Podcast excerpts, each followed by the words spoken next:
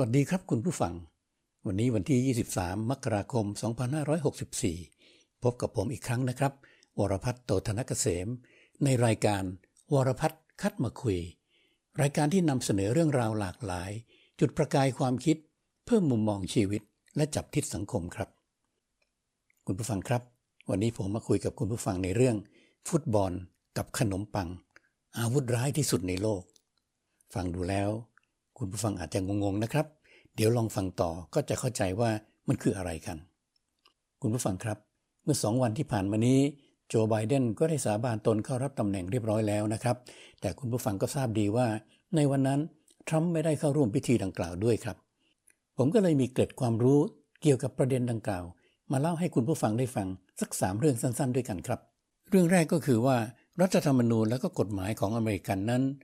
เขาไม่ได้กำหนด ให้ประธานาธิบดีที่พ้นตำแหน่ง จะต้องอยู่ร่วมในพิธีสาบานตนของประธานาธิบดีคนใหม่นะครับ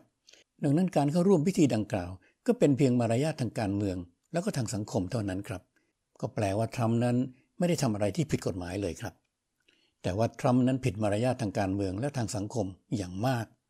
จริงๆแล้วตลอดเวลาที่ทรัมป์ดำรงตำแหน่งมานานถึง 4 ปีนั้น เขาก็ทำให้คนทั้งโลก และพวกเรากันเองในประเทศไทยเนี้ยได้เห็นมาตลอดใช่ไหมครับว่า เขาไม่มีมารยาทที่กล่าวถึงเท่าไรนักเลย นอกจากเขาจะไม่ร่วมพิธีแล้ว นับตั้งแต่วันเลือกตั้ง เมื่อต้นเดือนพฤศจิกายน 2563 จนถึงวันอำลาจากตำแหน่งเมื่อวันที่ 20 มกราคม 2564 ที่ผ่านมานี้นี่เอง เขาก็ไม่ยอมประกาศรับความพ่ายแพ้ แล้วก็ไม่ยอมกล่าวชื่อโจไบเดนแม้แต่ครั้งเดียวเลยครับ ผมว่าทรัมป์ออกไปเสียได้ก็ดีนะครับ เพราะว่าผู้นำนั้นจะต้องยอมรับระบบ จะต้องให้เกียรติคู่ต่อสู้ และต้องมีมารยาทที่ดีกว่านี้มาก ๆ เลยครับ เรื่องที่สองครับคุณผู้ฟัง ก็คือว่าทรัมป์นั้นเป็นประธานาธิบดีคนแรกในรอบร้อยกว่าปีที่ผ่านมา ที่ไม่ยอมเข้าร่วมพิธีสาบานตนของประธานาธิบดีคนใหม่ ซึ่งเหตุการณ์แบบเดียวกันนี้ ก็ได้เกิดขึ้นครั้งสุดท้ายเมื่อ 152 ปีที่แล้วครับคุณผู้ฟัง โดยแอนดรูว์แจ็กสันประธานาธิบดีในขณะนั้น ปฏิเสธที่จะเข้าร่วมพิธีสาบานตนของยูลิซิสแกรนต์ ประธานาธิบดีคนใหม่ ก็ด้วยเหตุผลที่คล้ายๆ กับทรัมป์แหละครับคือ ฉันไม่ชอบแก นอกจากไม่มีมารยาทแล้วแอนดรูว์แจ็กสันยังเป็นประธานาธิบดีคนแรกของอเมริกาเลยแหละครับ ที่ถูกกล่าวโทษ หรือที่ฝรั่งเรียกว่า impeachment อีกด้วยนะครับ ฟังแล้วแอนดรูว์แจ็กสันจะคล้ายกับทรัมป์มากเลยใช่ไหมครับ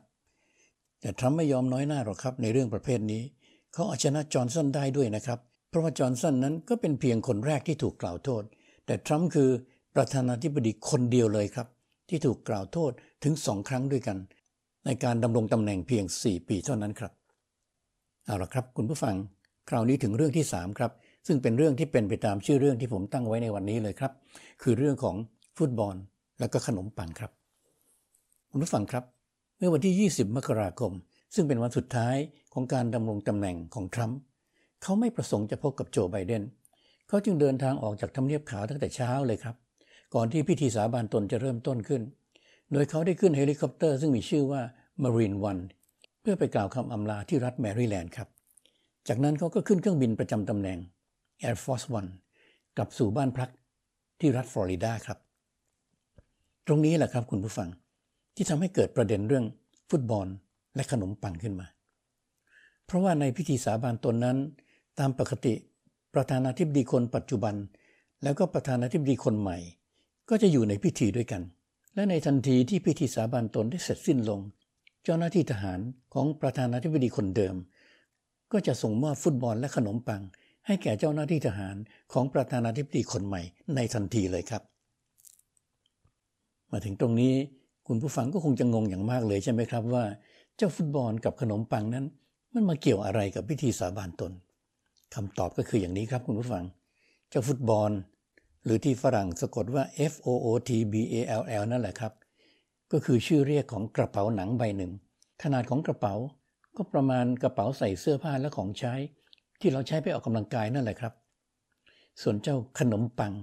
หรือที่ฝรั่งเรียกว่าบิสกิต B I S C U I T นั้น คือบัตรที่ประธานาธิบดีทุกคน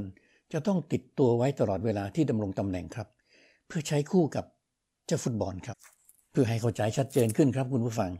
เจ้ากระเป๋าฟุตบอลใบนี้แหละครับ มันบรรจุกลไกที่ประธานาธิบดีที่มีอำนาจในเวลานั้น จะใช้ในการแสดงตนว่าเป็นประธานาธิบดีตัวจริง เป็นผู้ใช้อำนาจสูงสุดได้ตามกฎหมายจริง ๆ ส่วนเจ้าขนมปัง ก็คือบัตรบรรจุรหัสที่ใช้ในการสั่งการครับ สั่งการอะไรเหรอครับ สั่งการให้ยิงอาวุธนิวเคลียร์ครับคุณผู้ฟัง นี่แหละครับ เป็นเหตุผลที่ผมตั้งชื่อว่า ทั้งเจ้าฟุตบอลและขนมปังนั้น เป็นอาวุธอันตรายร้ายแรงที่สุดบนโลกใบนี้ เพราะมันเป็นอุปกรณ์ที่ใช้ในการสั่งการ ให้ยิงอาวุธนิวเคลียร์ครับ ถ้าคุณผู้ฟังสังเกตภาพถ่ายของประธานาธิบดีบางท่าน บางครั้งอาจจะเห็นนะครับว่า มีทหารคนหนึ่งหิ้วกระเป๋าฟุตบอลที่ว่านี้นี่แหละ อยู่ใกล้ๆ ไม่ไกลไปจากประธานาธิบดีเลยครับ เพราะว่าประธานาธิบดีจะต้องเรียกใช้ได้ ตลอดเวลาครับ ประเด็นที่ทำให้ซับซ้อนขึ้นมาก็คือว่าในวันสาบานตนของไบเดนนั้น ขณะที่เขากำลังจะเข้าพิธีสาบานตนอยู่ ทั้งฟุตบอลและขนมปัง ก็ยังอยู่ในมือของทรัมป์เพราะว่าเขายังเป็นประธานาธิบดีอยู่ครับ และเขาก็กำลังเดินทางไปรัฐฟลอริดา แต่ไบเดนนั้นทันทีที่สาบานตนเสร็จในเวลา 12.00 น คือตอนเที่ยง เขาก็จะต้องมีฟุตบอลและขนมปังอยู่กับเขาเองทันทีเลยครับ และจะทำอย่างไรแล้วครับคุณผู้ฟังก็ของมันอยู่ที่ฟลอริดานี่ครับ วิธีแก้ปัญหาในเรื่องนี้ ฝ่ายความมั่นคงก็เลยต้องคิดวิธีการว่า ในวันนั้นจะทำเช่นใด เพื่อให้การสืบทอดอำนาจ ในส่วนของการส่งมอบกระเป๋าฟุตบอล แล้วก็ขนมปัง เป็นไปด้วยความเรียบร้อย ก็สรุปได้ว่าจะต้องมีฟุตบอลและขนมปังสองชุดด้วยกันครับคุณผู้ฟัง ชุดหนึ่งก็คือชุดที่อยู่กับทรัมป์อีกชุดหนึ่งอยู่ที่เวทีสาบานตนครับ ซึ่งเมื่อถึงเวลา 12.00 น เที่ยงตรง ไบเดนได้เป็นประธานาธิบดีโดยสมบูรณ์แล้ว ชุดที่อยู่กับทรัมป์ก็จะถูกปลดรหัส ไม่สามารถใช้งานได้อีกต่อไปเลยครับ เจ้าหน้าที่ฝ่ายความมั่นคงเล่าว่า แม้จะฟังดูวุ่นวายอยู่บ้าง แต่มันไม่ได้ยุ่งยากอะไรขนาดนั้นหรอกครับ บางคนยังเล่ารายละเอียดเพิ่มเติมด้วยครับว่า ชุดของทรัมป์นั้นจะถูกปลดรหัสตั้งแต่เวลา 11.59 น ครับ ส่วนชุดของไบเดน ก็จะกำหนดรหัสให้ใช้ได้ตั้งแต่ 12.01 นอเป็นต้นไป ผมได้ข้อมูลนี้มาก็อดสงสัยในใจไม่ได้เหมือนกันครับคุณผู้ฟังว่า ถ้าหากเป็นเช่นนั้นจริง มันก็จะทำให้ 2 นาทีกลายเป็นจุดโหว่ไปสิครับ แล้วถ้าผู้นำบางชาติที่คุยว่าฉันมีนิวเคลียร์ยิงได้ไกลถึงอเมริกา เกิดอยากสนุกขึ้นมา ใช้เวลาในช่วง 2 นาทีนั้นยิงไปอเมริกา แล้วจะทำอย่างไรล่ะครับ เอาเถอะครับคุณผู้ฟัง เราอย่าไปคิดอะไรมากเลย บัดนนี้พิธีการต่างๆ ก็จบสิ้นไปแล้ว ถือว่าการส่งมอบฟุตบอลแล้วก็ขนมปัง จบไปแล้วอย่างเรียบร้อยและสมบูรณ์นะครับ บัดนนี้ทรัมป์ก็กลับไปนอนที่บ้านแล้วละครับ แต่เขาน่าจะนอนฝันร้ายนะครับ เพราะว่านอกจากจะต้องเผชิญกับกระบวนการถอดถอน ที่จะมีการดำเนินการต่อโดยวุฒิสภาแล้ว